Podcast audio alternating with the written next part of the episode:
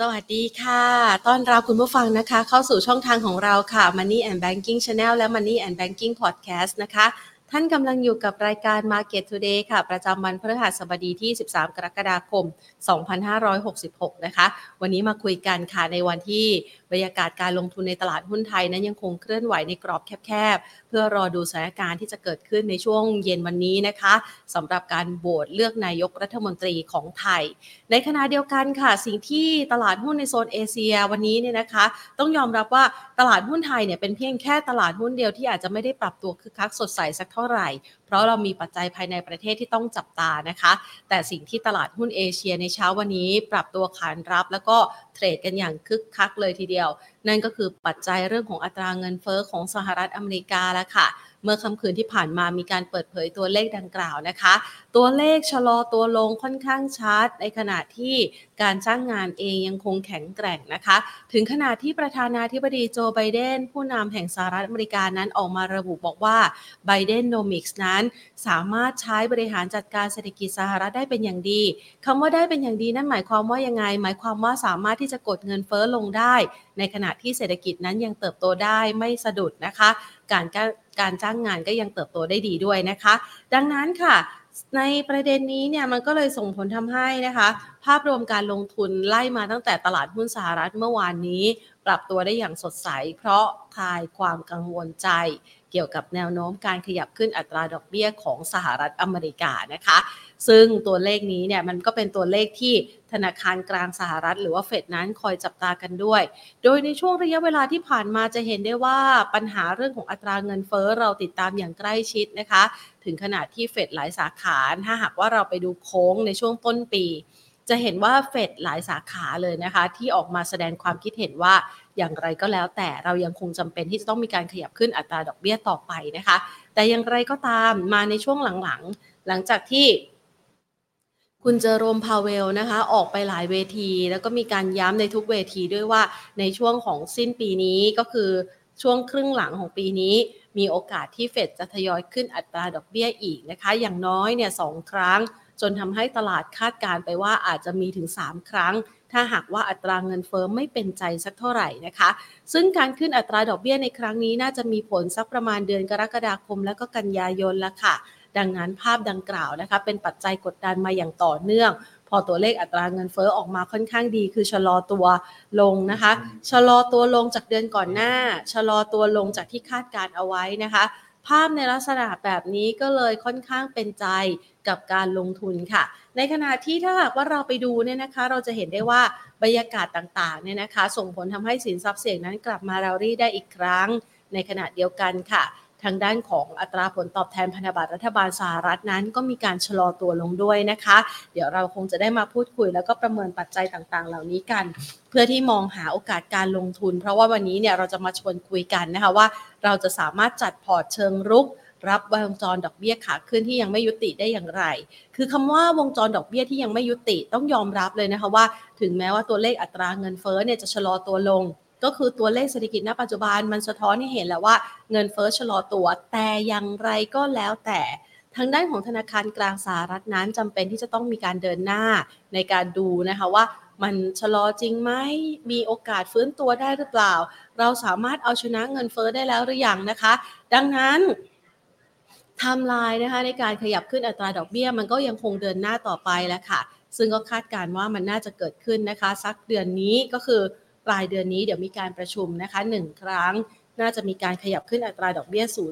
0.25%นะคะแล้วอีกครั้งหนึ่งเนี่ยก็น่าจะไปเกิดขึ้นนะคะ ในช่วงเดือนกันยายนค่ะ0.25%อีกครั้งหนึ่งนะคะ ตามที่ตลาดได้คาดหมายเอาไว้ว่าน่าจะมีการขยับขึ้นอัตราดอกเบี้ยนะคะ ดังนั้นในวันนี้เนี่ย เดี๋ยวเราจะมาคุยกันว่าแล้วเราจะมีการจัดพอร์ตการลงทุนให้เหมาะสม กับทิศทางอัตราดอกเบี้ย และตัวเลขเศรษฐกิจที่ออกมาแบบนี้ในลักษณะไหนกันได้บ้างค่ะเดี๋ยวเราจะไปพูดคุยกันนะคะ กับผู้เชี่ยวชาญในวันนี้นะคะ ก่อนอื่นขอขอบพระคุณผู้สนับสนุนใจดีที่ให้การ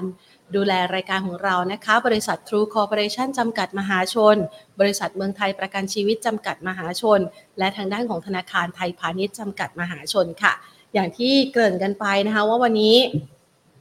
เราจะมาประเมินสถานการณ์นะเรื่องของดอกเบี้ยจัดพอร์ตเชิงรุกกันนะคะ ไปพูดคุยประเด็นนี้กันค่ะ กับคุณเกษรีอายุตกะ CFP ผู้อำนวยการกลยุทธ์การลงทุนจาก SCB Chief ผู้อำนวยการกลยุทธ์การลงทุน SCB Chief Investment Office นะคะ จากธนาคารไทยพาณิชย์จำกัดมหาชนค่ะ สวัสดีค่ะ คุณเกษรีค่ะ ค่ะ สวัสดีค่ะ คุณแพรและท่านผู้ชมทุกท่านค่ะ ค่ะ ช่วงนี้เนี่ยนะคะ หลาย ๆ คนจับตาเกี่ยวกับเรื่องของนโยบายการเงินโลกนะคะ เพราะว่าโค้งหลัง ๆ มาเนี่ย มันมีจังหวะของการเร่งตัวของตัวเลขเศรษฐกิจนะคะ แล้วก็มีจังหวะของการชะลอตัว จนณปัจจุบันเนี่ย หลาย ๆ คนบอกว่า เอ๊ะสุดท้ายแล้วเนี่ยนะคะ เราประเมินแนวโน้มอัตราดอกเบี้ยสหรัฐยังไงบ้างคะ เพราะว่าเมื่อวานนี้ตัวเลขเงินเฟ้อออกมาค่อนข้างชะลอตัวนะคะ คุณเกษรีคะ ค่ะทาง SCB CIO ของเรานะคะ ก็ประเมินว่าทางด้านของธนาคารกลางสหรัฐหรือว่าเฟดนะคะ มีแนวโน้มที่จะปรับขึ้นอัตราดอกเบี้ยเฟดฟันเรทนะคะ ในการประชุมวันที่ 26 กรกฎาคมนี้นะคะ อีกประมาณ 25 basis point ส่งผลให้เฟดฟันเรทนะคะ จะอยู่ที่ประมาณ 5.25 ถึง 5.5%นะคะ แล้วก็หน้าที่จะคงอัตราดอกเบี้ยไว้ในระดับสูงสุดแบบนี้นะคะ ตลอดทั้งปีนี้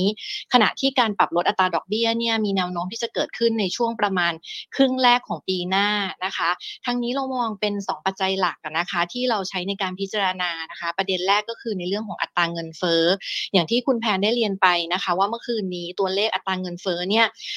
ถือว่าเป็นการบ่งชี้ว่ามีการลดลงมามากกว่าที่มีการคาดการเอาไว้ และลดลงต่ำกว่าในช่วงของเดือนก่อนหน้าค่อนข้างมากนะคะ แต่อย่างไรก็ตามเนี่ยหากเราไปดูในส่วนของอัตราเงินเฟ้อเองเนี่ยเราประเมินว่าตัวเลขที่ออกมาเนี่ยยังเป็นการบ่งชี้ว่าเฟดยังมีความจำเป็นที่จะต้องขึ้นดอกเบี้ยอีกหนึ่งครั้ง เนื่องจากว่ายังอยู่สูงกว่าเกินเป้าหมายของเฟดนะคะที่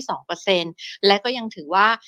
ตัวอัตราเงินเฟ้อพื้นฐานเอง ยังถือว่ายังคงลงอย่างช้าๆ เพราะว่ายังอยู่ในระดับที่ค่อนข้างสูงอยู่นะคะ ซึ่งเมื่อวานนี้นะคะที่ตัวเลขเงินเฟ้อที่ประกาศมามีจุดที่น่าสังเกตอันนึงนะคะ ที่มีการปรับตัวลดลงมาค่อนข้างเร็วก็คือ ตัวอัตราเงินเฟ้อพื้นฐานในภาคบริการที่เขาไม่นับรวมที่อยู่อาศัย หรือว่าที่เราเรียกว่า super core CPI นะคะ ซึ่งเป็นตัวเลขที่เฟดเนี่ยจับตาดูเป็นพิเศษเลยนะคะ ในเดือนมิถุนายนนะคะ มีการปรับตัวอยู่ขยายตัวอยู่ที่ประมาณ 4%ซึ่งลดลงในเพสที่ค่อนข้างมากขึ้นจากเดือนก่อนหน้า ซึ่งอยู่ที่ 4.6%นะคะ ส่วนสาเหตุที่เงินเฟ้อลดลงหลักๆ ก็มาจากราคาพลังงานที่ลดลง ปัจจัยที่ 2 ที่เราใช้ในการจับตานะคะ ก็คือในเรื่องของตลาดแรงงานนะคะ ที่ยังค่อนข้างแข็งแกร่ง ถึงแม้ว่าจะมีการแผ่วลงมาบ้าง แต่ก็ยังสนับสนุนให้เฟดเนี่ยยังขึ้นดอกเบี้ยต่อได้นะคะ แต่อย่างไรก็ตามเนี่ยจากปัจจัยเงินเฟ้อพื้นฐานแล้วก็ตลาดแรงงานที่สนับสนุนให้เฟดเนี่ยขึ้นดอกเบี้ยต่อได้ แต่เรามองว่าเฟดเนี่ยน่าจะขึ้นอีกแค่ครั้งเดียว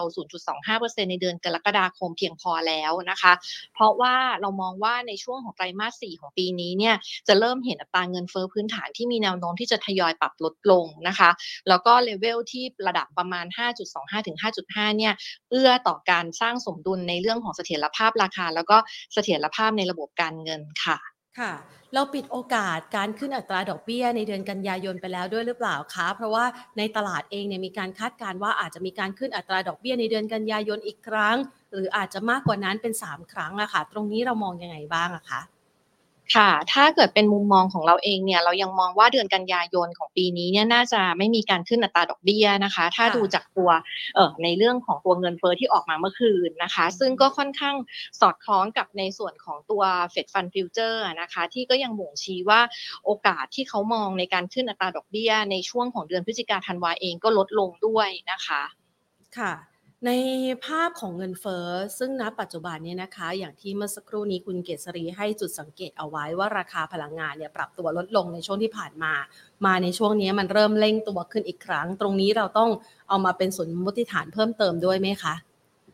ค่ะ บนในส่วนของราคาพลังงานที่มีการปรับตัวเร่งขึ้นนะคะ เรามองว่า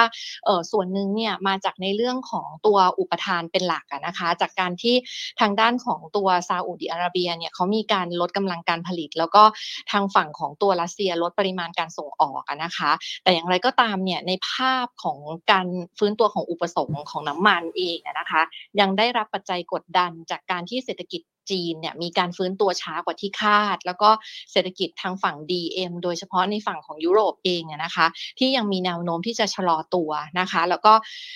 การชะลอตัวของเศรษฐกิจโลกนะคะ ก็จะทำให้ดีมาเนี่ยหรือว่าความต้องการ น้ำมันเนี่ยนะคะไม่น่าที่จะมีการฟื้นตัวได้เร็วมากนัก เราก็เลยมองว่าด้วยอุปสงค์นะคะ ที่ยังไม่ได้ฟื้นตัวเร็วมากนักเนี่ยจะจะทำให้ราคาน้ำมันเนี่ยอาจจะไม่ได้มีการปรับตัวเพิ่มขึ้นในระยะยาวได้นะคะ เราก็เลยยังไม่ได้คิดคาดว่าตัวน้ำมันเนี่ยจะมีเป็นผลที่ทำให้ตัวเงินเฟ้อเนี่ยมีการปรับตัวเพิ่มขึ้นค่ะค่ะอ่าอันนี้ก็ดูค่อนข้างเบาใจนะคะ แล้วก็เป็นสัญญาณที่น่าจะประนีประนอมกับตลาดได้ แต่สิ่งหนึ่งที่นักลงทุนคาดหวังก็คือว่า พอขึ้นอัตราดอกเบี้ยนะ วงจรอัตราดอกเบี้ยกำลังจะใกล้สิ้นสุดแล้วเนี่ยนะคะ จะยังคงคงเอาไว้เนี่ยจนถึงกลางปีหน้าใช่ไหมคะ มุมมองของไทยพาณิชย์เอง เราประเมินว่าในลักษณะแบบนี้เนี่ยมันจะทำให้เกิดผลกระทบ แล้วก็ความเสี่ยงกับตลาดยังไงบ้างอะคะ ค่ะได้เลยค่ะเออในสำหรับผลกระทบเนี่ยนะคะ ขอแบ่งออกเป็น 3 ส่วนด้วยกันผลกระทบอันแรกนะคะ ก็คือต่อภาวะเศรษฐกิจ คือถ้าเฟดนะคะ ปล่อยให้ดอกเบี้ยนโยบายอยู่ในระดับสูง แล้วก็นานไปจนถึงประมาณช่วงไตรมาสหนึ่งของปีนี้เป็นอย่างน้อยนะคะ เรามองว่าอาจจะทำให้ภาวะการเงินเนี่ยมีการตึงตัวมากขึ้น ซึ่งผลที่ตามมาก็คือน่าจะช่วยลดแรงกดดันเงินเฟ้อได้ตามที่เฟดเนี่ยมีการต้องการหรือว่าเป็นไปตามที่เฟด ปรารถนานะคะ แต่ว่าก็อาจจะเป็นอุปสรรคต่อกิจกรรมทางเศรษฐกิจมากกว่าที่เฟดคาดการไว้ด้วยเช่นเดียวกัน โดยทาง SCB CIO ของเราอะนะคะ มีมุมมองบนในเรื่องของเศรษฐกิจที่จะได้รับผลกระทบจากการคงดอกเบี้ยไว้ในระดับสูงค่อนข้างนานนะคะ เป็นกรณีว่า ถ้าเป็นกรณีฐาน แล้วก็มีโอกาสเป็นเบสเคส แล้วก็มีโอกาสที่จะเกิดขึ้นได้มากที่สุดนะคะ น่าจะทำให้เศรษฐกิจของสหรัฐนะคะ มีการเผชิญกับภาวะถดถอยแบบไม่รุนแรง หรือว่าที่เรียกว่า mild recession ในช่วงประมาณไตรมาสหนึ่งของปีหน้านะคะ แต่ว่าโอกาสที่เรามองที่เป็นกรณีฐานเนี่ยตอนนี้เริ่มมีโอกาสเกิดน้อยลงนิดนิดนึงนะคะ แล้วก็การเกิดเนี่ยอาจจะช้ากว่าที่เราเคยคาดเดิมทีเนี่ยเราเคยคาดว่าการเกิด mild recession บนเศรษฐกิจของอเมริกาจะเกิดขึ้นในช่วงไตรมาส 4 ของปี 2023 นะคะ ตอนนี้เนี่ยมีโอกาสที่จะเลื่อนไปเกิดขึ้นเนี่ยประมาณไตรมาส 1 ของปี 2024 เพราะว่าเราเริ่มเห็นสัญญาณของตลาดแรงงาน แล้วก็ภาคการบริโภคในช่วงล่าสุดที่รายงานออกมาเนี่ยยังค่อนข้างแข็งแกร่งกว่าที่คาดเอาไว้ ส่วนในกรณีต่อมาที่เป็นกรณีรองนะคะอาจจะมีโอกาสเกิดน้อยกว่า ก็คือเรามองว่าเศรษฐกิจสหรัฐเนี่ยอาจจะมีลักษณะของการชะลอตัวลงแบบ soft landing นะคะหรือว่าโตต่ำกว่าศักยภาพ ซึ่งอันนี้เนี่ยถ้าหากเกิดกรณีนี้น่าจะเป็นกรณีที่เฟดเนี่ยเขาจัดการเงินเฟอ้อได้ค่อนข้างดีทำให้ตัวเงินเฟอ้อพื้นฐานของเขาเนี่ยนะคะ มีการปรับลดลงชะลอลงค่อนข้างเร็วในช่วงที่เหลือของปี ซึ่งถ้าหากว่าเป็นแบบนี้เนี่ยก็จะส่งผลดีกับทางด้านของเศรษฐกิจนะคะทำให้การเศรษฐกิจเนี่ยอาจจะเป็นแค่ soft landing นะคะ แต่อย่างไรก็ตามเนี่ยภาพโดยรวมทั้งหมดนะคะ ณวันนี้เนี่ยเรามองว่าผลต่อเศรษฐกิจน่าจะเกิดเป็นกรณีของ mild recession ในช่วงของไตรมาสหนึ่งของปีหน้าค่อนข้างมากกว่านะคะ ประเด็นที่ 2 คือผลกระทบต่อสภาพคล่องในระบบ ถ้าเขาเฟดถ้าเฟดเขาคงดอกเบี้ยสูงไว้นานๆนะคะ ก็จะทำให้ระบบการเงินเนี่ยค่อนข้างตึงตัวมากขึ้น จากต้นทุนการเงินที่อยู่สูง แล้วก็อาจจะกระทบกับพวกอุปทานของสินเชื่อให้ทำให้สินเชื่อเนี่ยการปล่อยก็จะยากขึ้น แล้วก็มีแนวโน้มเข้มงวดมากขึ้นด้วยนะคะ แล้วนอกจากนี้เองเนี่ยการที่เฟดเขาจะยังคงต้องมีการดึงสภาพคล่องออกจากระบบผ่านการทำ QT นะคะก็จะส่งผลเชิงลบด้วยเช่นเดียวกันนะคะ ในส่วนที่ 3 ผลต่อสินทรัพย์ลงทุนนะคะ ผลต่อตลาดหุ้นสหรัฐเองเนี่ยเเรามองว่าความเสี่ยงที่เศรษฐกิจจะเกิด mild recession ที่ยังคงมีอยู่ แล้วก็บวกกับต้นทุนการเงินที่สูงขึ้น จะส่งผลกระทบต่อกำไรของบริษัทจดทะเบียนของสหรัฐ และก็ราคาหุ้นของสหรัฐนะคะ ให้มีแนวโน้มปรับลดลง โดยที่ผ่านมาเนี่ยเราอาจจะเห็นว่าราคาของหุ้นบริษัทจดทะเบียนในสหรัฐเองเนี่ยยังไม่ได้ปรับลดลงแล้วก็แถมว่ายังปรับเพิ่มขึ้นมาตั้งแต่ต้นปีค่อนข้างมากด้วยนะคะ เป็นการสะท้อนที่เห็นว่าราคาหุ้นของบริษัทจดทะเบียนเนี่ยยังไม่ได้ปรับสะท้อนถึงความเสี่ยงด้านต่ำของเศรษฐกิจเท่าไหร่นัก นะคะ ดังนั้นเนี่ยก็อาจจะมีโอกาสที่เวลาที่เศรษฐกิจเนี่ยเริ่มเผชิญกับภาวะความเสี่ยงเนี่ยตัวตลาดหุ้นเนี่ยอาจจะมีการปรับตัวร่วงลงแรงนะคะ เราจึงยังคงมุมมองนิวโตรนะคะหรือว่าเป็นกลางกับตลาดหุ้นสหรัฐ และตลาดหุ้นโลกอยู่นะคะสำหรับหุ้นที่ตอนนี้อาจจะเป็นกระแสที่ขึ้นมาค่อนข้างเร็วและแรงก็คือพวกหุ้นกลุ่มเติบโตอย่างพวกกลุ่มmega cap tech นะคะเรามองว่าอาจจะต้องระมัดระวังในการลงทุนมากขึ้น เพราะว่าถึงแม้ว่าในระยะหลังเนี่ยหุ้นกลุ่มนี้นะคะนะคะ จะมีแรงขับเคลื่อนมาจากผลประกอบการไตรมาสแรกที่ดีกว่าคาด แล้วก็กระแส AI ที่ทำให้เขาเนี่ยปรับตัวเพิ่มขึ้นมา แต่การที่เฟดนะคะรวมถึงตลาดเนี่ยมองว่าจะยังไม่มีการลดดอกเบี้ยในระยะอันใกล้นี้เนี่ยอาจจะเป็นอุปสรรคกับหุ้นกลุ่มเหล่านี้ได้นะคะ แล้วก็ประกอบกับหุ้นกลุ่มนี้เนี่ยกำลังจะเผชิญกับปัจจัยลบจากการปรับน้ำหนักใหม่ของดัชนี NASDAQ ร้อยนะคะ เนื่องจากว่าดัชนีเนี่ยมีการกระจุกตัวในหุ้นไม่กี่ตัวมากเกินไปนะคะ ส่วนผลของตราสารหนี้เนี่ยจากการที่เฟดขึ้นดอกเบี้ยเอ่อขึ้นมาค่อนข้างเยอะเนี่ยนะคะเราจะคงไว้ในระดับสูง เรามองว่าแนวโน้มของบอลยูในระยะ 6-12 เดือนข้างหน้านะคะ มีแนวโน้มเป็นขาลงมากกว่าขาขึ้นนะคะ เป็นเพราะว่าเราเริ่มเห็นว่าเงินเฟอ้อทั่วไปเริ่มชะลอลง เฟดใกล้หยุดขึ้นอัตราดอกเบี้ย แล้วก็ความเสี่ยงจากภาวะเศรษฐกิจถดถอยเนี่ยที่ยังมีมีอยู่เนี่ยจะกดดันให้ตัว bond yield เนี่ยน่าจะเป็นแนวโน้มขาลงมากกว่าขาขึ้นในระยะ 6-12 เดือนข้างหน้านะคะ แต่อย่างไรก็ตามเนี่ยการที่เฟดเขายังไม่รีบลดดอกเบี้ยในปีนี้ แล้วก็ความเสี่ยงเศรษฐกิจถดถอยในปีนี้ที่อาจจะเป็นแค่ soft landing หรือว่า mild recession เนี่ยทำให้เรายังคงมีมุมมองเป็นลักษณะของการ slightly positive สำหรับพันธบัตรรัฐบาลสหรัฐนะคะ ซึ่งเราจะเน้นนะคะ ลงทุนบน IG bond ที่มี credit rating ที่ AA ขึ้นไปนะคะ แล้วก็หลีกเลี่ยงการลงทุนบน high yield ค่ะ ค่ะอ่าจะเห็นได้นะคะว่า ในแต่ละปัจจัยนะคะ ก็จะมีผลนะคะ ในเชิงบวกและเชิงลบต่อการลงทุนด้วยนะคะ เดี๋ยวเรามาจัดพอร์ตกันนะคะ ให้ชัดเจนกันมากยิ่งขึ้นด้วย ทีนี้มาดูต่อค่ะนี่คุณผู้ชมก็ส่งเข้ามาสอบถามด้วยนะคะ บอกว่าถ้าหากว่าเรามองจากอัตราดอกเบี้ยของสหรัฐที่กำลังจะขยับเพิ่มขึ้นไป มันน่าจะเพิ่มส่วนต่างอัตราดอกเบี้ยของไทยด้วยนะคะ คุณผู้ชมบอกว่าของไทยเนี่ยจะขึ้นอีกไหมครับ ผมกู้บ้านนี่เหนื่อยเลย ในมุมมองของดอกเบี้ยไทยณปัจจุบันนี้เราประเมินยังไงบ้างอะค่ะ ค่ะสำหรับเอ่อ ดอกเบี้ยของไทยนะคะ ทาง CAO SCB CAO ของเรานะคะ ก็ประเมินว่าคณะกรรมการนโยบายการเงินนะคะกรงงเนี่ยน่าจะมีการปรับขึ้นดอกเบี้ยนโยบายอีกหนึ่งครั้งนะคะ ประมาณ 0.25%นะคะ ส่งผลให้อัตราดอกเบี้ยนโยบายไปแตะระดับสูงสุดที่ 2.25%ในเดือนสิงหาคมนี้นะคะสำหรับปัจจัยที่สนับสนุนการขึ้นดอกเบี้ยนะคะ ก็คืออันแรกเลยก็คือเรามองว่าเศรษฐกิจไทยในช่วงที่เหลือของปีนี้นะคะ ยังมีแนวโน้มที่จะฟื้นตัวได้จากในเรื่องของการบริโภคภาคเอกชน แล้วก็การท่องเที่ยวนะคะ ถึงแม้ว่าจะยังมีความเสี่ยงจากในเรื่องของภาคการส่งออกที่อาจจะมีแนวโน้มแผ่วลงตามเศรษฐกิจจีนที่เติบโตช้ากว่าที่คาด และเศรษฐกิจโลกที่ชะลอตัวลงก็ตาม หรือรวมทั้งความเสี่ยงทางการเมืองจากประเด็นการจัดตั้งรัฐบาลใหม่ที่ล่าช้าก็ตามนะคะ แต่ว่าเราก็ยังมองว่าเศรษฐกิจเนี่ยอาจจะตกยังคงโตได้จากการบริโภคและการท่องเที่ยวอยู่นะคะ ประเด็นที่ 2 ก็คือตัวเงินเฟ้อนะคะ เราจะเห็นว่าตอนนี้เองเนี่ยหลายท่านก็อาจจะบอกว่าเอ๊ะกนงจะขึ้นดอกเบี้ยต่อหรอ เพราะว่าอัตราเงินเฟ้อพื้นฐานเนี่ยถือว่าคลายตัวลงเร็วกว่าคาดมาค่อนข้าง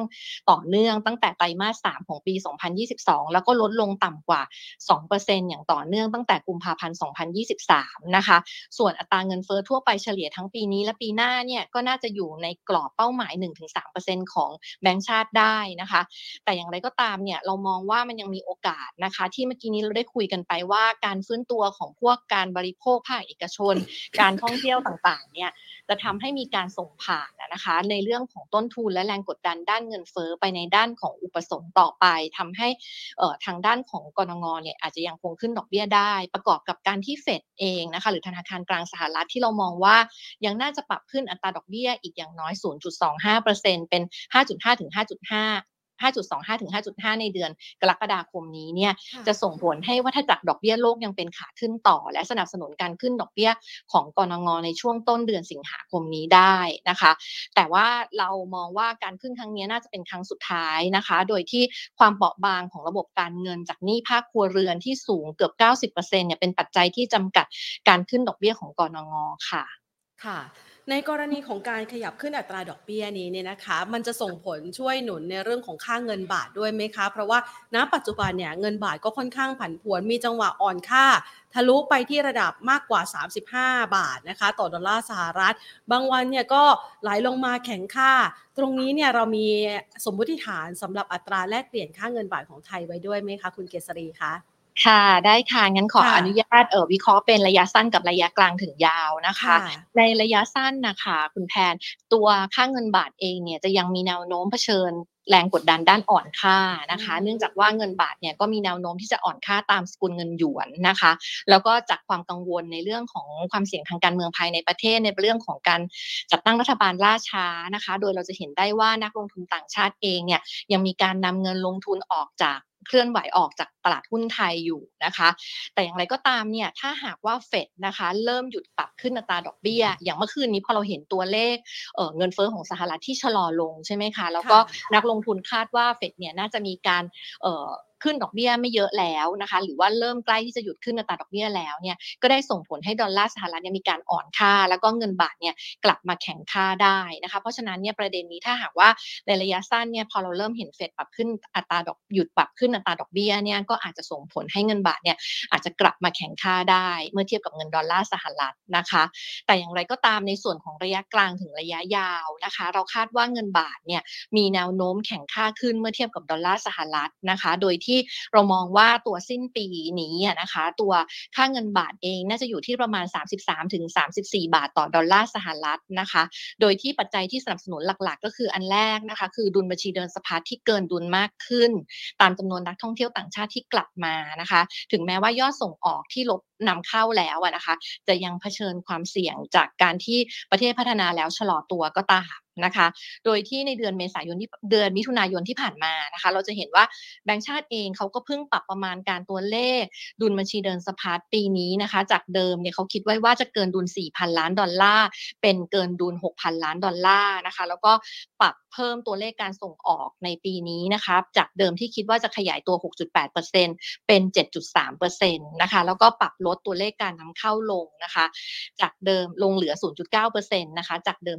1.4%นะคะ ประเด็นที่ 2 ก็คือเศรษฐกิจไทยมีแนวโน้มที่จะฟื้นตัว ในขณะที่เศรษฐกิจสหรัฐเนี่ยอาจจะขยายตัวในอัตราที่ชะลอลงนะคะก็จะสนับสนุนให้เงินบาทในระยะ 3-6 เดือนข้างหน้าเนี่ยมีแนวโน้มแข็งค่าขึ้นเมื่อเทียบกับดอลลาร์สหรัฐ แล้วก็ประเด็นสุดท้ายนะคะก็คือเออเรามองว่าแบงก์ชาติอาจจะมีการเพิ่ม policy space นะคะความแตกต่าง ระหว่างดอกเบี้ยของไทยกับสหรัฐเพื่อเก็บกระสุนไว้ใช้ในยามที่เศรษฐกิจต้อง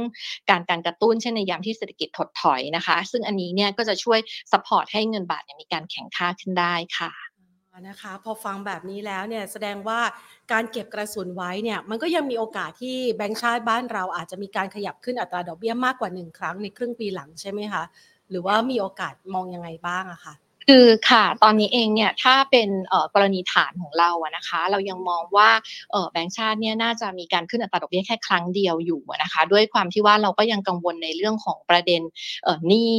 นี่ภาคครัวเรือนที่อยู่ในระดับค่อนข้างสูง แล้วก็เสถียรภาพนะคะ แต่อย่างไรก็ตามเนี่ยถ้าเราดูในแง่ของ real interest rate หรือว่าอัตราดอกเบี้ยที่แท้จริง ที่เกิดจากอัตราดอกเบี้ยนโยบายลบด้วยตัวคาดการเงินเฟ้อนะคะ เงินเฟ้อ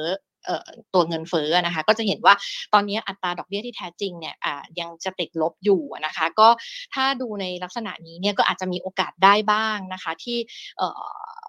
ทางด้านของกรงงอาจจะมองตรงประเด็นนี้ และอาจจะมีการปรับขึ้นอัตราดอกเบี้ยต่อได้ แต่ว่าเออกรณีนี้อาจจะยังไม่ใช่เป็นกรณีฐานของที่เราคาดการเอาไว้ค่ะ นะคะหลายๆ คนก็มองในเรื่องของแนวโน้มอัตราดอกเบี้ยนะคะ เป็นทิศทางในการกำหนดการลงทุนนะคะ ดังนั้นถ้าหากว่าเราประเมินเมื่อสักครู่นี้เนี่ยคุณเกษรีได้เกริ่นไปบ้างแล้วว่า สินทรัพย์ไหนที่น่าสนใจในการลงทุนนะคะ ทีนี้เรามาจัดพอร์ตกันนะคะ ในลักษณะของการจัดพอร์ตนะคะ ท่ามกลางแนวโน้มอัตราดอกเบี้ยที่อาจจะยังมีการขยับขึ้นอยู่ แต่ก็ใกล้สิ้นสุดแล้วล่ะนะคะ เพียงแต่ว่าอาจจะคงตัวอยู่ในระดับสูงเนี่ยอีกไว้สักระยะหนึ่ง ตรงนี้เนี่ยพอร์ตการลงทุนที่นักลงทุนสามารถจัดในรูปแบบทั้งเชิงรับและก็เชิงรุก เราจะต้องมีการวางแผนยังไงดีอะคะ เพราะว่าตอนนี้หลาย ๆ คนบอกว่า โอ้ ฟังดูแล้วเราก็ยังไม่สามารถที่จะหาแนวทางที่เหมาะสมในการที่จะสร้างผลตอบแทนในช่วงภาวะแบบนี้ได้ เพราะมันก้ากึ่งอยู่พอสมควรนะคะ ค่ะ ในในช่วงที่เกิดสถานการณ์แบบนี้นะคะ โดยที่ดอกเบี้ยยังอยู่ในระดับที่ค่อนข้างสูงนะคะ การจัดสรรพอร์ตการลงทุนแบบ asset allocation หรือการกระจายการลงทุนเนี่ยเป็นสิ่งที่สำคัญมากนะคะ ซึ่งในแต่ละสินทรัพย์การลงทุนเนี่ยเขาก็จะมีความเสี่ยงที่แตกต่างกันนะคะ ก็ต้องเน้นย้ำว่า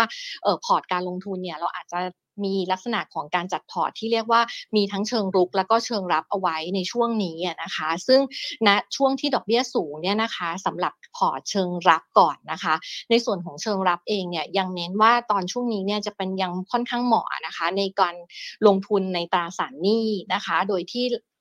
เรามองว่าเทรนด์ดอกเบี้ยในระยะถัดไปเนี่ยน่าจะขึ้นดอกเบี้ยอีกแค่ครั้งเดียวบนเฟดใช่ไหมคะ แล้วก็หลังจากนั้นนะคงเอาไว้ แล้วก็สุดท้ายเนี่ยก็ต้องลดดอกเบี้ยในปีหน้า ก็คือเป็นเทรนด์ขาลงมากกว่าขาขึ้นนะคะ ซึ่งตอนนี้ bond yield ที่อยู่ในระดับสูงเนี่ยนะคะ ก็เป็นจังหวะเหมาะ เหมือนคล้ายๆ กับว่าจะเป็นจุดที่ดีในการที่จะเข้าซื้อพวกพันธบัตรรัฐบาลนะคะ แล้วก็ในส่วนของตลาดตราสารหนี้ที่เป็นภาคเอกชน แต่ว่าหุ้นกู้ภาคเอกชนเนี่ยควรจะเน้นที่เป็นพวก investment grade bond หรือว่าหุ้นกู้คุณภาพสูงที่มี credit rating ตั้งแต่ AA ขึ้นไปนะคะ แล้วก็หลีกเลี่ยงการลงทุนในพวกหุ้นกู้ high yield ที่มีความเสี่ยงสูง เพราะในยามที่เวลาที่นี่เราเป็นพอร์ตในการตั้งรับใช่ไหมคะถ้าเวลาที่เศรษฐกิจเนี่ยมีการชะลอตัวหรือว่าเริ่มที่จะหดตัวหรือถดถอยเกิดขึ้นเนี่ยถ้าเรามีตัวพวก high yield bond อยู่เนี่ยโอกาสที่มันจะผิดนัดชำระหนี้เนี่ยก็อาจจะเพิ่มสูงขึ้นด้วยเช่นเดียวกันนะคะ เพราะว่าเขาโดนผลกระทบจากในเรื่องของดอกเบี้ยที่สูงขึ้นนะคะ ในส่วนของหุ้นเองที่เป็นพอร์ตในเชิงรับนะคะ เวลาที่เราจะลงทุนในหุ้นเนี่ยเราอาจจะต้องไปคัดเลือกหุ้นที่เป็นกลุ่มที่เรียกว่า defensive หรือว่ากลุ่มที่มักจะปรับตัวได้ดีในช่วงที่เศรษฐกิจเนี่ยเผชิญกับภาวะถดถอยนะคะ ซึ่งกลุ่มนี้ถ้าเป็นในฝั่งของสหรัฐเองเนี่ยเราก็จะแนะนำเป็นพวกกลุ่มที่เป็นกลุ่ม utility แล้วก็กลุ่ม consumer staple นะคะ ซึ่งกลุ่มนี้ยังถือว่าไม่ค่อยแพงเมื่อพิจารณาจาก PE หรือว่าราคานะคะ ในระยะยาว 5-10 ปีนะคะแล้วก็ในช่วงที่ผ่านมาเนี่ยเขาก็มีการปรับ e a r n i n g ของกลุ่มนี้เนี่ย revise up ชัดเจนกว่ากลุ่มอื่นๆนะคะแล้วก็ในส่วนของ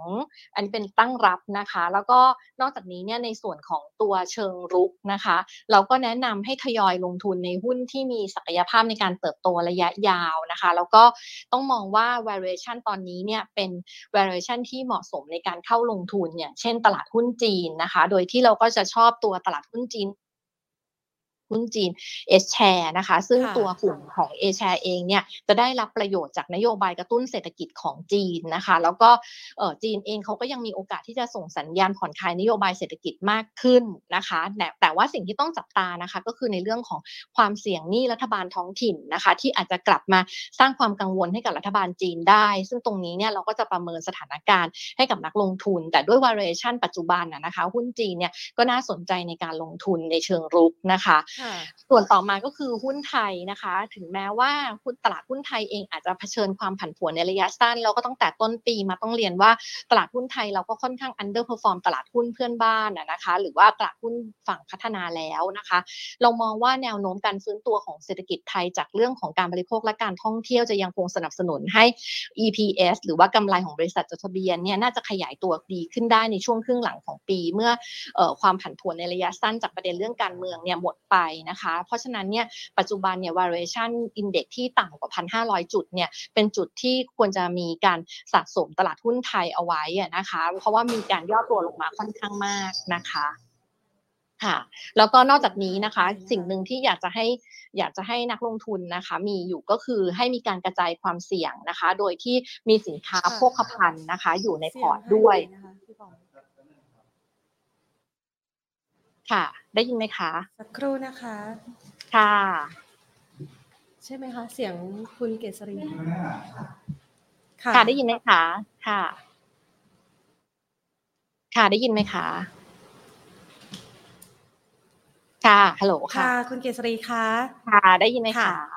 ค่ะ ก็อีกนิดนึงนะคะ ก็คือให้มีการกระจายการลงทุนเรามาจัดพอร์ตกันต่อเลยนะคะ เมื่อสักครู่นี้สำหรับการลงทุนนะคะ ต่อที่เป็นพอร์ตเชิงรับนะคะ เป็นลงทุนใช่ไหมคะ ในหุ้นไทยใช่ไหมคะ เรามองยังไงนะคะอ๋อค่ะในเชิงรับนะคะ เชิงรับเนี่ยให้ลงทุนในส่วนของตราสารหนี้นะคะ แล้วก็พันธบัตรแล้วก็หุ้นกู้เอกชนที่คุณภาพสูงนะคะ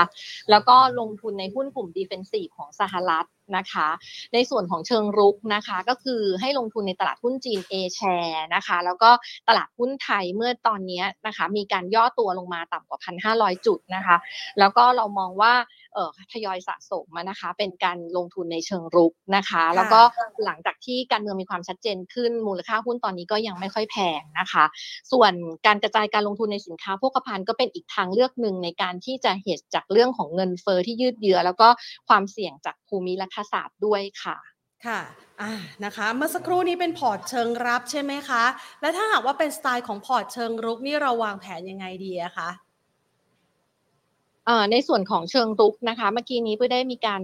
กล่าวให้ฟังนะคะ ก็คือเน้นหุ้นที่ยังมีราคาถูกนะคะ valuation ค่อนข้างถูก แล้วก็สามารถเติบโตได้นะคะ โดยที่เราเน้นให้ลงทุนเชิงรุกนะคะ ในหุ้นจีน A share แล้วก็ในตลาดหุ้นไทยค่ะ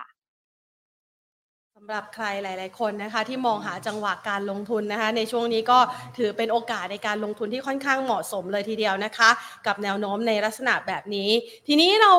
วางแผนนะให้กับนักลงทุนเนี่ยในลักษณะพอร์ตเชิงรุกและเชิงรับ มันต้องมีการแบ่งสัดส่วนเงินทุนไหมคะ อยากจะขอคำแนะนำของคุณเกษรีหน่อยนะคะ ในช่วงจังหวะเวลานี้ค่ะ ค่ะ ในประเด็นเรื่องของเอ่อประเด็นแรกก่อนนะคะว่าการจัดสัดส่วนของการลงทุนเนี่ยค่ะก็คือเอ่อณปัจจุบันนี้ต้องขึ้นอยู่กับความเสี่ยงที่กับที่ที่ทางด้านของนักลงทุนเนี่ยสามารถรับได้ด้วยนะคะว่า เป็นผู้รับความเสี่ยงได้มากหรือน้อยอะค่ะถ้าเกิดว่าเป็นผู้ที่รับความเสี่ยงได้น้อยเนี่ยก็จะต้องมีในส่วนของตราสารหนี้ค่อนข้างเยอะกว่าในส่วนของตลาดหุ้นนะคะ ก็อาจจะมีตราสารหนี้นะคะ 60 หรือถึง 70%ของพอร์ตอะค่ะแล้วก็อาจจะมีหุ้นเนี่ยประมาณแค่ประมาณ 10ถึง15%ของพอร์ตแล้วหลังจากนั้นเนี่ยก็คืออันนี้คือคนที่เสี่ยงน้อยนะคะ แล้วก็อาจจะมีสินทรัพย์สภาพคล่องนะคะ เพิ่มเติมค่ะ แต่ถ้าเป็นผู้ที่เสี่ยงมากนะคะ ก็อาจจะต้องมีหุ้นนะคะประมาณสัก 60%ของพอร์ตนะคะ 40-60%ของพอร์ตนะคะ อันนี้คือที่เสี่ยงมากแล้วก็มีตราสารหนี้นะคะ ประมาณเอ่อ20-30%ของพอร์ต แล้วก็มีทางด้านของสินค้าโภคภัณฑ์ด้วยนะคะ เพื่อที่จะเหตุในเรื่องของตัวเงินเฟ้อแล้วก็ตัว geopolitical risk นะคะ เราได้ทำการศึกษามานะคะ พบว่าการมีสินค้าโภคภัณฑ์เป็นส่วนหนึ่งในพอร์ตลงทุนเนี่ยจะเพิ่มประสิทธิภาพการลงทุนได้ ถ้ามีประมาณ 5-10%ตามความเสี่ยงที่รับได้นะคะทั้งนี้เนี่ยเวลาที่เงินเฟอ้อสูงมากกว่าที่เรามีการคาดการเอาไว้ หุ้นกับพันธบัตรเนี่ยมักจะเคลื่อนไหวไปในทิศทางเดียวกัน คือ เวลาที่เงินเฟอ้อสูงนะคะ หุ้นกับพันธบัตรเนี่ยมักจะลงทั้งคู่นะคะ ในขณะที่สินค้าและโภคภัณฑ์เนี่ยจะเคลื่อนไหวไม่สัมพันธ์กันกับ หุ้นแล้วก็พันธบัตรหรือว่ามีความสัมพันธ์ในเชิงลบนะคะกับหุ้นแล้วก็พันธบัตรเพราะฉะนั้นเนี่ยจึงสามารถทำหน้าที่ในการ diversify หรือกระจายความเสี่ยงได้ดีค่ะ ค่ะคำว่าสินค้าโภคภัณฑ์นี่เราเฉพาะเจาะจงไปที่ทองคำหรือเปล่าคะ หรือว่ามีสินทรัพย์อื่น ๆ ที่น่าสนใจเพิ่มด้วยคะ ค่ะในส่วนของสินสินทรัพย์สินค้าโภคภัณฑ์นะคะ ก็จะมีตั้งแต่ทองคำน้ำมันนะคะ หรือว่าพวกเอ่อ metal metal เนี่ยก็จะมีตั้งแต่ทองแดง copper นะคะ แล้วก็เอ่ออาจจะมีพวกสินค้าเกษตรนะคะ อย่างเช่น agriculture นะคะ livestock นะคะ พวกปศุสัตว์อะไรต่างๆ ด้วยค่ะ นะคะ ขอไปที่หุ้นจีนเมื่อสักครู่นี้ที่แนะนำในเรื่องของการลงทุนค่ะ เรามองว่าโอกาสของการฟื้นตัวของเขานี่มองศักยภาพจะดูดีหลังจากนี้ไหมคะ เพราะว่าหลาย ๆ คนก็คาดหวังเกี่ยวกับมาตรการกระตุ้นเศรษฐกิจด้วยอะค่ะ ค่ะ ต้องเรียนแบบนี้นะคะว่าตลาดหุ้นจีนเนี่ยสร้างความ สร้างความผิดหวังให้กับนักลงทุนพอสมควรเหมือนกันนะคะ เพราะว่าเดือนพฤษภาคมเนี่ยเป็นเดือนที่ตลาดหุ้นจีนเนี่ยมีการปรับตัวร่วงลงมาค่อนข้างมากเพราะว่านักลงทุนเนี่ยได้เห็นว่าตัวเลขเศรษฐกิจจีนที่ประกาศออกมาเนี่ยค่อนข้างน่าผิดหวังนะคะ แล้วก็ทำให้นักลงทุนเนี่ยคาดหวังว่าทางการจีนเนี่ยจะต้องมีการออกมาตรการมากระตุ้นเพิ่มเติมใช่ไหมคะทีนี้เนี่ยถ้าเราไปดูเนี่ยปัจจัยบวกที่จะ support ให้ตลาดหุ้นจีนเนี่ยปรับตัวเพิ่มขึ้นได้เนี่ยมีอะไรบ้างนะคะประเด็นแรกเลยก็คือว่าเรามองว่าตอนนี้เองเนี่ย ในแง่ของตัว e a r n i n g ของบริษัทจดทะเบียนของจีนนะคะ เราคิดว่าน่าจะมีแนวโน้มนะคะ ยังคงขยายตัวได้ ถ้าเป็นตัว A share กับ S share เนี่ยยังขยายตัวได้เอ่อทั้งตัวจีน on shore แล้วก็จีน off shore เนี่ยน่าจะยังคงขยายตัวได้มากกว่า 10%นะคะเอ่อทั้งนี้เนี่ยเอ่อตัวเศรษฐกิจที่ออกมาไม่ค่อยดีนะคะตัวเลขที่ออกมาไม่ค่อยดีเนี่ยเราคิดว่าทางการจีนเนี่ยน่าจะมากระตุ้นนะคะ ผ่านนโยบายการเงิน แล้วก็ผ่านนโยบายการคลังนะคะ แต่อย่างไรก็ตามเนี่ยต้องเรียนว่า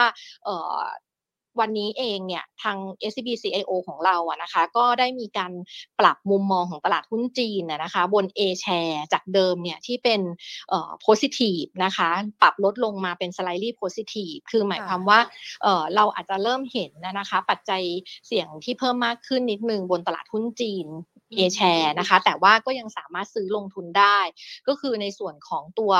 หนี้ของรัฐบาลท้องถิ่นของจีนนะคะ ที่เขาจะมีการครบกำหนดชำระหนี้นะคะของรัฐบาลท้องถิ่น แล้วก็หนี้ที่เขาเรียกว่า LGFV ที่เป็นนิติบุคคลของของ ของรัฐบาลท้องถิ่นที่เขาจัดตั้งขึ้นมานะคะเพื่อระดมเงินทุนไปใช้ในการที่จะลงทุนโครงสร้างพื้นฐานต่าง ๆ คือมันมีหนี้ที่อยู่ในระดับที่ค่อนข้างสูงบนหนี้ของภาครัฐ แล้วหนี้พวกนี้เนี่ยจะมี โอกาสนะคะที่จะมีการเสี่ยงผิดนัดชำระหนี้ได้นะคะทำให้พวกธนาคารกลางจีน รัฐบาลจีน แล้วก็ธนาคารของจีนเองเนี่ยจะต้องเข้ามาช่วยเหลือนะคะทีนี้เนี่ยเออเราก็เลยมองว่าเออประเด็นนี้เนี่ยมันมีโอกาสที่จะเกิดหุ้นกู้พวกนี้มันจะมีที่ที่เขาออกนะคะจะมีครบกำหนดนะคะในช่วงประมาณเดือนสิงหากันยาของปีนี้นะคะ เราก็เลยมีความกังวลเพิ่มเติมมากขึ้น แต่ว่าด้วย fundamental ของเศรษฐกิจจีนที่เรายังคิดว่าน่าจะมีการกระตุ้นจากทางการแล้วก็อัตราดอกเบี้ยอยู่ในระดับต่ำ valuation ที่ถูกนะคะ จะยังเป็นปัจจัยที่ยังคง support ตลาดหุ้นจีนได้ แล้วก็ตลาดหุ้นจีน A share เนี่ยจะได้รับมาตรการบวกนะคะ จากประเด็นของเรื่องของนโยบายกระตุ้นเนี่ยที่มากกว่า ตลาดหุ้นจีน H share แล้วก็เขามีกลุ่มแบงก์แล้วก็กลุ่ม tech นะคะที่น้อยกว่าตลาดหุ้นจีนทางฝั่งของ offshore หรือ S share นะคะเราก็เลยแนะนำเป็นตลาดหุ้นจีน A share มากกว่าค่ะค่ะวันนี้นะคะได้แนวทางในการจัดสรรพอร์ตนะคะ หลากหลายสินทรัพย์เลยนะคะ แล้วก็มีมุมมองนะคะ ต่อทิศทางของตลาดหุ้นจีนด้วยเพราะว่าหลาย ๆ คนเนี่ยที่เป็นนักลงทุนไทยนะคะ มีการลงทุนในตลาดหุ้นจีน ตั้งแต่ช่วงปลายปีที่ผ่านมาและคาดหวังกันนะคะเกี่ยวกับเรื่องของมาตรการกระตุ้นเศรษฐกิจนะคะวันนี้ก็เชื่อว่าจะได้เป็นแนวทางหนึ่งในการที่จะวางแผนจัดสรรพอร์ตการลงทุนทั้งในตลาดหุ้นจีน แล้วก็รองรับกับทิศทางอัตราดอกเบี้ยโลกด้วยนะคะ วันนี้ต้องขอขอบพระคุณคุณเกษรีมากนะคะ ที่ให้มา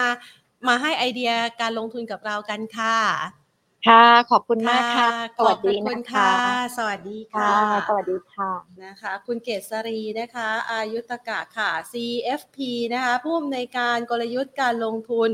SCB Chief Investment Office นะคะ ธนาคารไทยพาณิชย์จำกัดมหาชนนะคะ หรือที่เรารู้จักกันในนามนะคะ SCB CIO นะคะคุณผู้ชมสามารถไปตามหานะคะบทวิเคราะห์ต่างๆ ที่น่าสนใจในการลงทุนกันได้นะคะ เพราะว่าเขาก็จะมีการ ออกนะคะบทวิเคราะห์นะมาประเมินถึงสถานการณ์ เพื่อให้คุณผู้ชมนะคะที่เป็นทั้งนักธุรกิจทั้งประชาชนทั่วไป หรือแม้กระทั่งนักลงทุนเองนะคะ สามารถที่จะติดตามเอาปัจจัยเศรษฐกิจต่างๆ เหล่านี้ มาลองวิเคราะห์ดูซิว่ามันมีโอกาสนะคะ หรือความเสี่ยงอะไรบ้างที่อาจจะเกิดขึ้น และเราเนี่ยจะต้องมีการปรับเปลี่ยนเรื่องของแผนการทำธุรกิจ แผนการลงทุนหรือแม้กระทั่ง การเตรียมพร้อมกับโอกาสที่อาจจะเกิดขึ้นต่อการใช้ชีวิตของเราอย่างไรนะคะ นี่ก็เป็นคำแนะนำที่นำมาฝากกันแล้วค่ะสำหรับหัวข้อในวันนี้นะคะ จัดพอร์ตเชิงรุก รับวงจรดอกเบี้ยขาขึ้นที่ยังไม่ยุตินะคะวันนี้อาจจะขออภัยนะว่าเสียงของแพรมันอาจจะคลุกคลักไปนิดนึงนะคะ อาจจะทำให้ขาดหายไปบางช่วงบางตอนนะคะ เดี๋ยวเราแก้ไขนะคะ วันนี้หมดเวลาแล้วนะคะ ลากันไปก่อนค่ะ สวัสดีค่ะ